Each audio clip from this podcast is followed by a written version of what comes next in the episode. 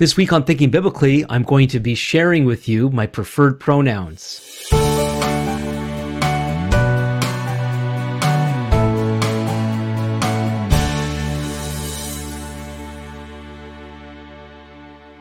Welcome to Thinking Biblically. My name is Alan Gilman. Thinking Biblically is a podcast dedicated to exploring how all of Scripture speaks to all of life. Before we get into this week's topic, I want to remind everyone, if you haven't done so already, to please subscribe, to like, to review, and to share. So uh, a little while ago, I w- received a call from a nurse from the hospital uh, as part of a preparation for a medical procedure th- procedure that I'm anticipating. And she asked me for the, it was the first time officially that someone asked me what my preferred pronouns were. So I'm going to tell you what I told her. My answer to the question, what are my preferred pronouns, is me, myself, and I. She was taken aback a little bit, and then I said, I actually think this is most people's preferred pronouns. And she she chuckled, and we, we talked about it a little bit. And uh, I, I I don't want anyone to be offended by this comment. I know a lot of people are struggling with with identity issues, and the struggle is real. But I have the conviction that at the root of these struggles is a focus on self. And a lot of us don't realize that this approach to life with so much focus on self is actually historically a fairly new thing. The fact that we struggle with who we are and what we're all about and the meaning of life and what does that mean, and and our, our discomfort with who we are and the, the bodies that we that are part of us, these struggles are real. And I, I want to share this with everyone because I believe that there's help, real, long-lasting help for these kinds of struggles. As I've pondered these things, prayed about them, and studied, I've I've come to realize that this approach to life that is so consumed with self, with our feelings and our desires, like to us, that all feels normal, as if this is the way it's always been. But actually, this kind of focus is fairly new in the history of the world. It came up some time ago when I was having a conversation with um, Doctor Scott Masson, uh, a professor at Tyndale University, and we were talking about education, and we were talking about, and so we're talking about education, and how in the course of our conversation, it dawned on me that the question that we ask children, what do you want to be when you grow up, that That wasn't normal some time ago, because most people for most of history lived out that those things that were expected by family and by society. And most people didn't fret or even question those things. That's just the way it was. It's like, it was like the, the water that we fish were swimming in. The idea of picking and choosing a career and then choosing a course of study, which of course most people choose a course of study and then they don't follow up on that course of study in terms of what they actually do with their lives, but that's another story. And maybe it's not another story, because finding our way in life, the the, the, the struggles that, that we face with that have a lot to do with the society in which we live, the kinds of expectations that we have. And my time with Scott showed that there used to be a whole other set of expectations. Now there's so much pressure to, quote unquote, find out who we are. And there are expectations as to how we're to find out who we are.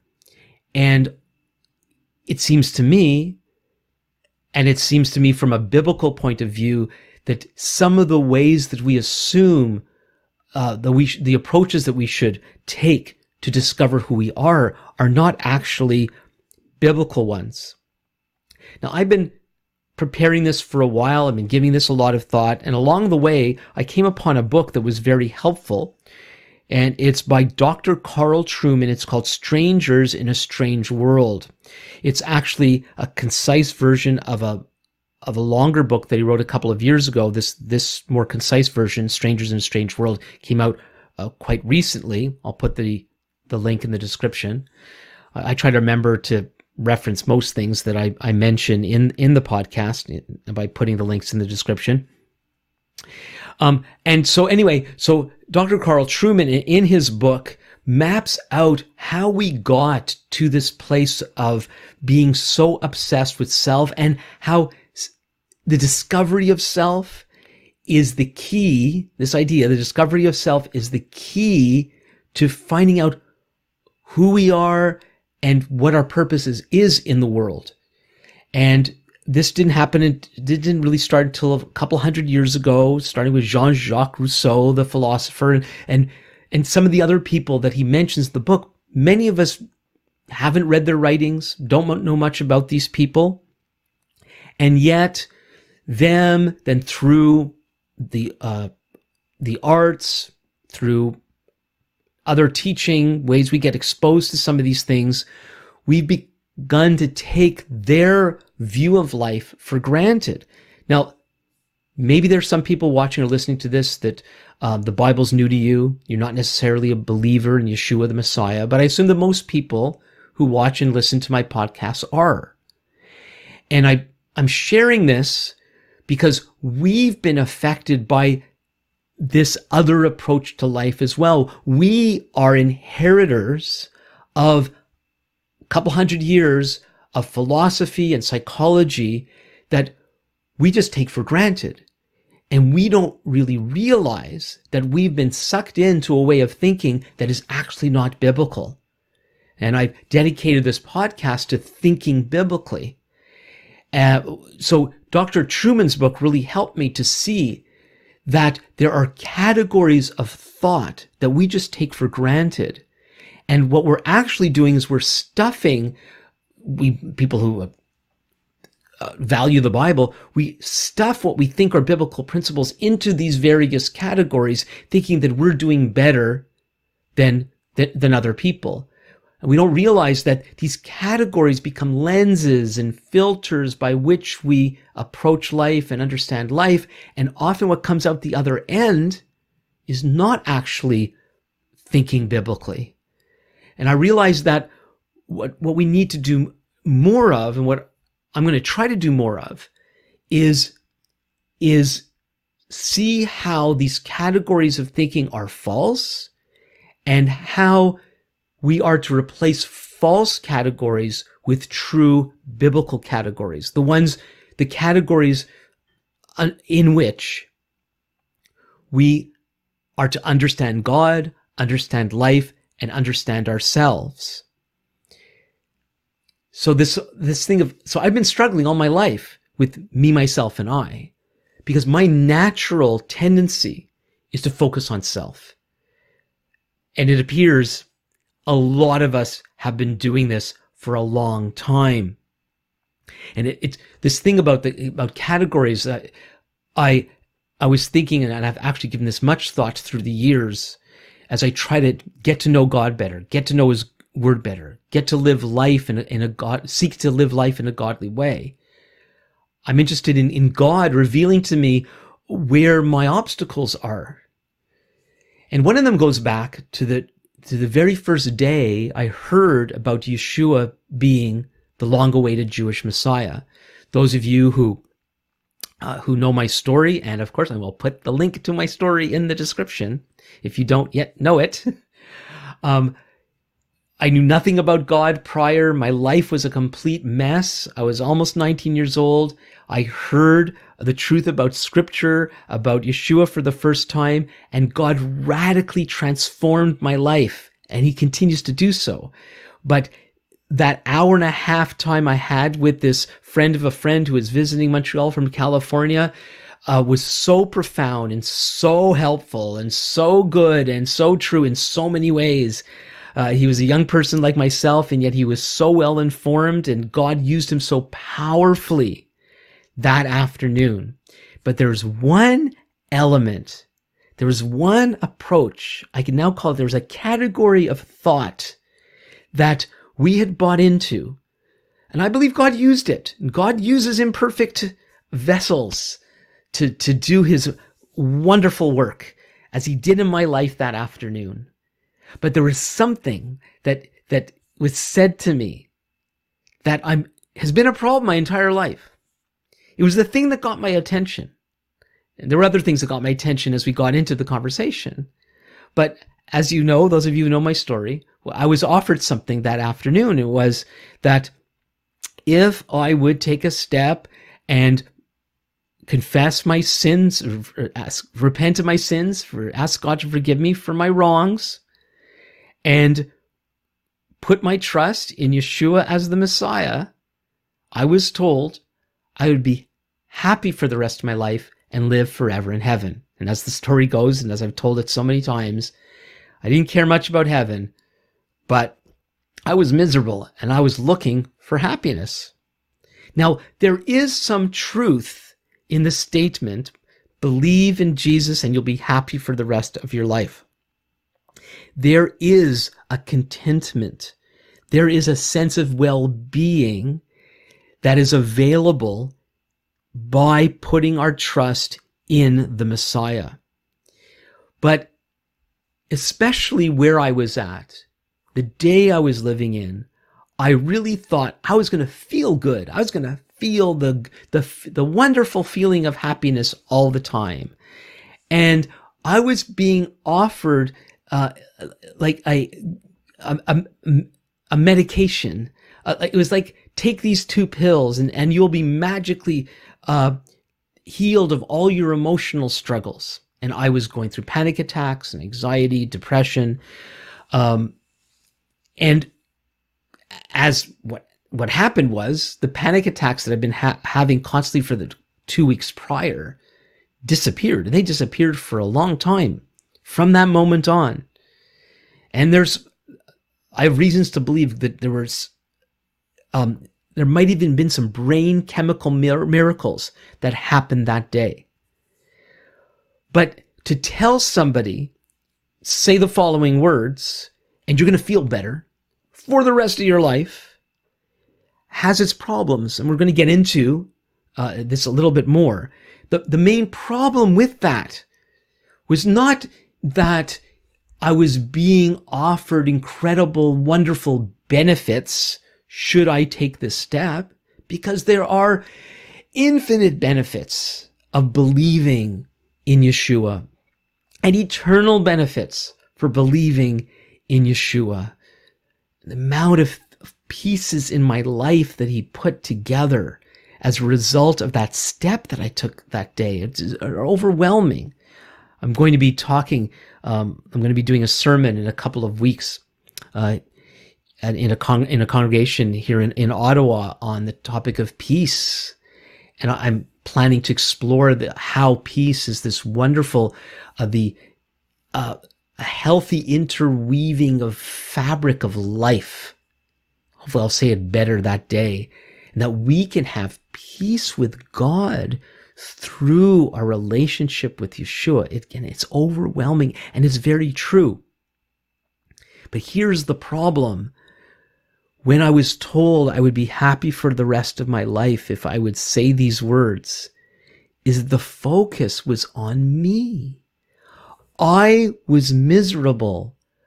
I needed help.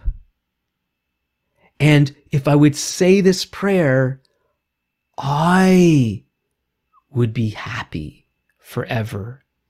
Me, myself, and I. Now, don't get me wrong. There is help for me, myself, and I in God. You think of stories of, of, you know, the blind man crying out, the crowd's going by, Yeshua's there, and he's calling out, Son of David, have mercy on me. He wanted help for, for himself. He wanted to see. His disciples were telling him to be quiet, but Yeshua calls him out, and he comes forward, and, and the Lord asks him, what do you want? And he said, Lord, I want to see. And he didn't get a lecture. as to why that was an inappropriate request. He was granted that which he was yearning for, for himself. So maybe that's a picture of a little bit like about me. I, I had an overwhelming need. I was desperate, and God used my desperation to lead me to himself that day. And I was blessed beyond anything that I could imagine. But maybe what this is, is I didn't realize that God was going to use my obsession with self to begin a process of turning away from self and unto him. And my concern is that the air we breathe, the, breathe, the water that we're swimming in, the societal uh, um, moment that we're in, the things that we take for granted, is we are being catered to. And so many of us believe that discovery of self is what it's all about.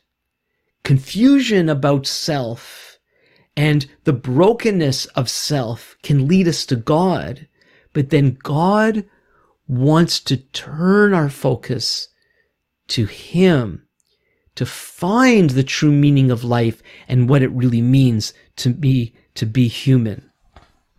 I hope I've, I've explained this well.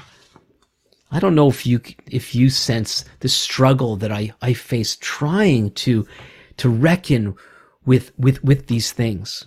Please, if, if you have any questions, you don't agree with me, uh, leave comments in the comments section or email me at comments at thinking biblically dot org. The issue here and what's been going on in our day, which according to Doctor Truman, and as far as I can tell, he, he explains it so well, um, how we got here with a certain kind of focus on self, whereby self becomes the compass.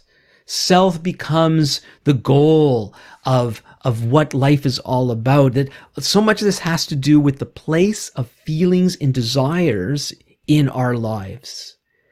Feelings are real things. Feelings are a part of our lives. And if, if you know, you meet people, they don't, some people don't seem to feel, and that's another kind of problem. They're not in touch with their feelings.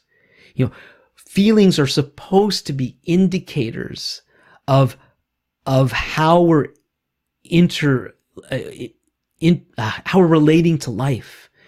Uh, so when you smell smoke, that should alert you and cause a, a, a level of anxiety. You should do something about this, and maybe it's nothing. Maybe it's nothing. Um, but maybe it's something, and then you should deal with it. And there's all sorts of feelings that we have that are part of truly being human the way God made us to, to be. But feelings can deceive us. We can sense something that is incorrect. But all, and also what, and part of what's been happening is we've been told that feelings are, are, are the things that we should focus on to discover who we are. And that is truly misguided. Just because we have a feeling doesn't make it true. You know, we're broken as human beings. Ever since Adam and Eve rebelled against God, we are not all that we are supposed to be. And so we could have feelings that, that are not, um, informing us correctly. You know, there are poisonous spiders and there are non-poisonous spiders. We should not freak out over any spiders. And some of you are already nervous because I said the word spider, and put in your word. What triggers you? We should avoid poisonous spiders. There's all sorts of spiders. We do not have to freak out over the non-poisonous ones. I think maybe, I don't know if I've told this story on, on my podcast, but years ago, uh, we had, uh, we were doing a Bible study in our home, and there was a, a, a family we came to know that had recently immigrated from South Africa. And I was talking about fal- false fear, being afraid of something that we don't need to be afraid of, like snakes under the bed, not realizing that our South African friends had to deal with the real issue of snakes under the bed. So that would not be a good illustration for them, unless we're talking about real, that there are things to be afraid of, and some of them are hidden, and we need to learn how to deal with those things. But others of us um, are overwhelmed with things that we needn't be overwhelmed about, and we need to find how to trust God when we're dealing with things like that. Well, one of the things that feelings don't do is feelings don't define who we are. But we have a problem. We're born into the world without a map. We're born into the world without a compass. And so human beings, since, since we were first kicked out of the garden, um, we have been wandering, trying to find our way. And there's all sorts of ways that people have attempted to find out what life is all about and, and what our place is in this life. For the, the believer in Yeshua, we should know that the scriptures function like a map, like a compass. Um, but it's too bad, it's tragic actually, how we've been influenced by, by worldly ideas that suggest that there are other ways to find out who we are. We've actually been given the uh, the responsibility to help others who don't yet have that map to discover that God has given us his roadmap to life, his instruction manual. And all these ways of talking about the Bible are imperfect, but it is through scripture that we do find our way, and we can find out who we really are and how we function, um, are to function in life. And so what's happened is through the past couple of hundred years, um, Feelings, we've been told that feelings tell us who we are. And what's become more and more prevalent, and it's hard to believe that it wasn't always this way, sexual feelings are to tell us who we are. And that is what's happening in our day. I feel this way. I feel driven. I feel drawn. I feel affection. I feel desire towards, towards someone. And that is now, I'm supposed to interpret that to mean something about myself that's objective, that this is telling me who I am. I, through reading uh, Doctor Truman, even the idea of calling somebody a heterosexual or calling somebody a homosexual, this way of, of associating sexual desires with identity, that was never a thing before. Sex was something that people did. It wasn't something that they identified their, the very core of their being by. But that's what we do now. We see ourselves as our desires. But the Bible teaches us that we're not our desires. Desires are simply desires. Feelings are simply feelings. They can be very strong. They can be very powerful. They can be very useful, but they can also deceive us. Who we are doesn't come from how we feel inside. Who we are is actually something that's to be derived from outside of ourselves, not inside. And yet, for some people, that's all they have. We live in a very lonely day. We live in a very distrustful day. And so we go inside to find out who we are, which is also, it's a, it's a little, it's, it's, it's, it's, it's, this is going to be a little contradictory.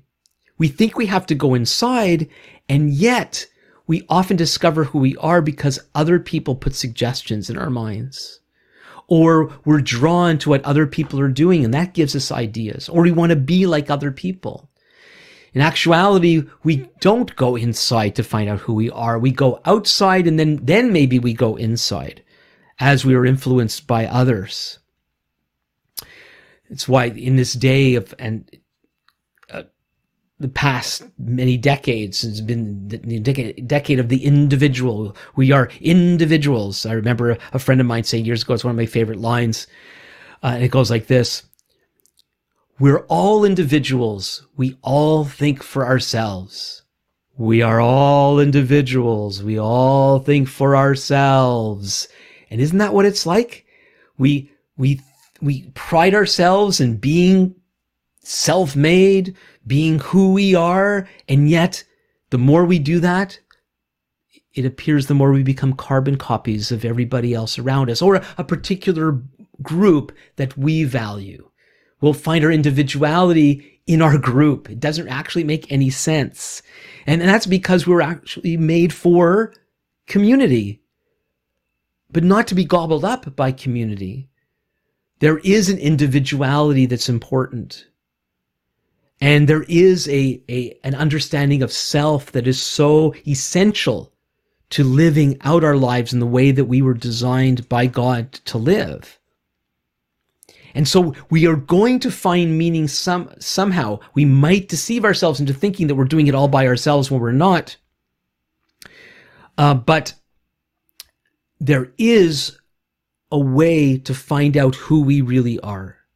And that does happen outside of ourselves.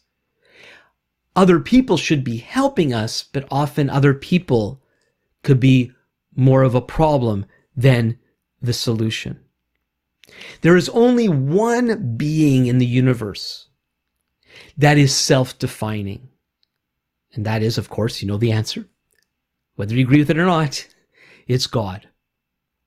God is the, the definer. And we learn this even in his very name. In the book of Exodus, one of Moses' questions to God as he's trying to get out of going to Egypt to confront Pharaoh to say, let my people go, he asks God his name. What shall I say your name is if Pharaoh asks me? And God says to him, I am who I am, or I am that I am. And that's where God's name, which is represented by the Hebrew letters Yud, He, Vav, He. Sometimes people try to pronounce that through Yahweh, Yahweh. We don't really know how to pronounce that. I'm not going to go into that now as to why. Uh, most English Bibles represent the name of God through the capital letters, L O R D, Lord spelled with capital letters. It's derived from the verb to be. The God is the existent one. He is the great being. In French Bibles, they, they, they try to translate this concept with l'éternel, the eternal one, the great being. I am who I am. Only God is the self-defining one. And as the self-defining one, and as the creator of all things, God is the one there, then who defines everything else. God is the one who defines us. And when we discover God's definition of us, then we find out who we really are.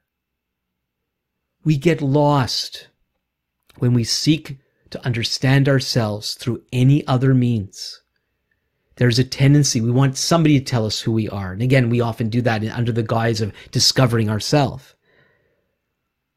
But we it's through knowing the God of the universe, through the Messiah, that we understand how God defines us. And then we can know who we are and live out the kind of life that he wants us to.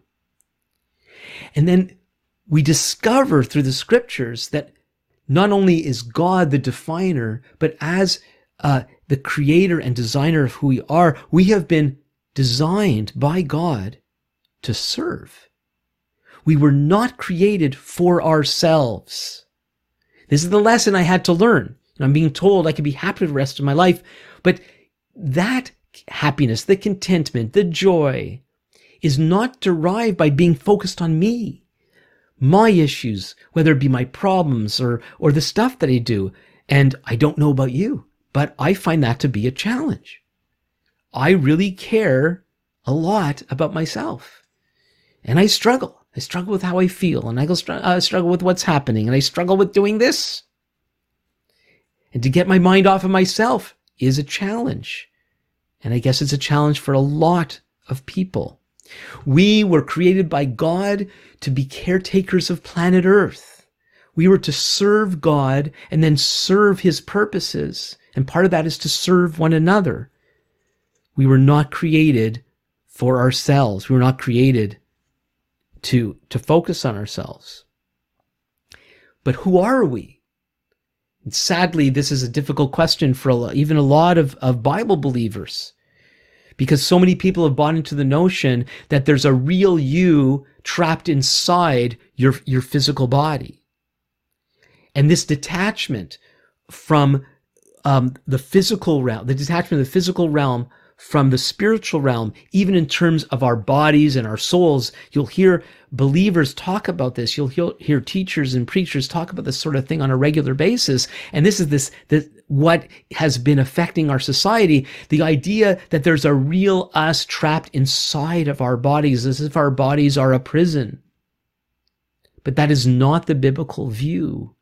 God created us physically and spiritually, and those aspects of us are to be integrated, and we can find that integration through the Messiah and by understanding who we are based on God's word. And so what we need to discover is that, that integration between our physical selves and our and our immaterial selves, as opposed to so focusing on what we think we are inside and then making our body um, come in line when our bodies are not in line with who we are or what we think we are. The scripture tells us that God made us in the image of God, male and female, he created us. And it appears a lot of us, what our problem is with life is we don't like what God, how God has made us. Now there are, there is the broken part of ourselves. There might be the ill, the sick part of ourselves that need, needs healing. But there's other aspects of us that have been made because God made us that way. And there's so much resentment in the world today because we don't like what God has made. I wonder if some people are resentful that God has made them at all. No one understands better than God that there are issues that we are facing in our lives that are not the way that they should be, and God wants to help us with them. But then there are other areas of our lives are the way that God wants them to be, and we need to understand the difference. We are the inheritors of the Disney philosophy, that we could be whatever we want to be. And remember, it's in uh, the uh, sequel to Sister Act, Sister Act Two, uh, where uh, a speech, Whoopi Goldberg, the actress, gives the speech to one of the main characters and, and says to her, if you wake up in the morning, I'm not quoting exactly, if you wake up in the morning, maybe I am, if you wake up in the morning and all you want to do is sing, you're a singer. Well, there are some people that all they want to do is sing, and they should not be singers, or they should get a lot of singing lessons first. That doesn't mean you can't sing in the shower. And there are some of you that should that aren't singing that should be singing. But just because you want something really bad and you're obsessed with something, that in itself doesn't mean that's who you are and that's what you're supposed to do with your life. There are some people that are overwhelmed with a sense of something, and they, there are blockages to that, and, and those are what we might call mountains that need to be moved. Other people are facing blockages because they're not supposed to do that thing. And how do you know the difference? Do we know, do we discover the difference about the things we should do and battle for and the things that we should not do and all these things? Do we discover that by looking inside? Or do we look outside to the God who made us and who knows what we are supposed to be? You know, self is a terrible master. And I've had to learn this. I've had to learn that, that I'm not a good lord of me. I can actually be a selfish brat. Uh, and uh, I need to let God speak into that and respond properly. In fact, the Bible tells us, Yeshua tells us, that living for self is a serious dead end. John twelve, twenty-four and twenty-five, Yeshua says, "Truly, truly, I say to you, unless a grain of wheat falls into the earth and dies, it remains alone. But if it dies, it bears much fruit. Whoever loves his life loses it, and whoever hates his life in this world will keep it for eternal life." This doesn't, this is not a call to reckless living. This is a call to facing the difficult things in life that at times we think are, might kill us, be willing to give our lives for what is good and right, and we're going to find life there. There are other passages that speak about denying ourselves in a world that says, you know, f- feed yourself, uh, uh, you know, be good to yourself. Now, you know, some people take this to a different extreme, and some people go overboard with self-neglect, and some do it in the name of following the Lord, when actually they're not listening to the Lord at all. They're actually trying to satisfy something about themselves, but through self-sacrifice that is misdirected.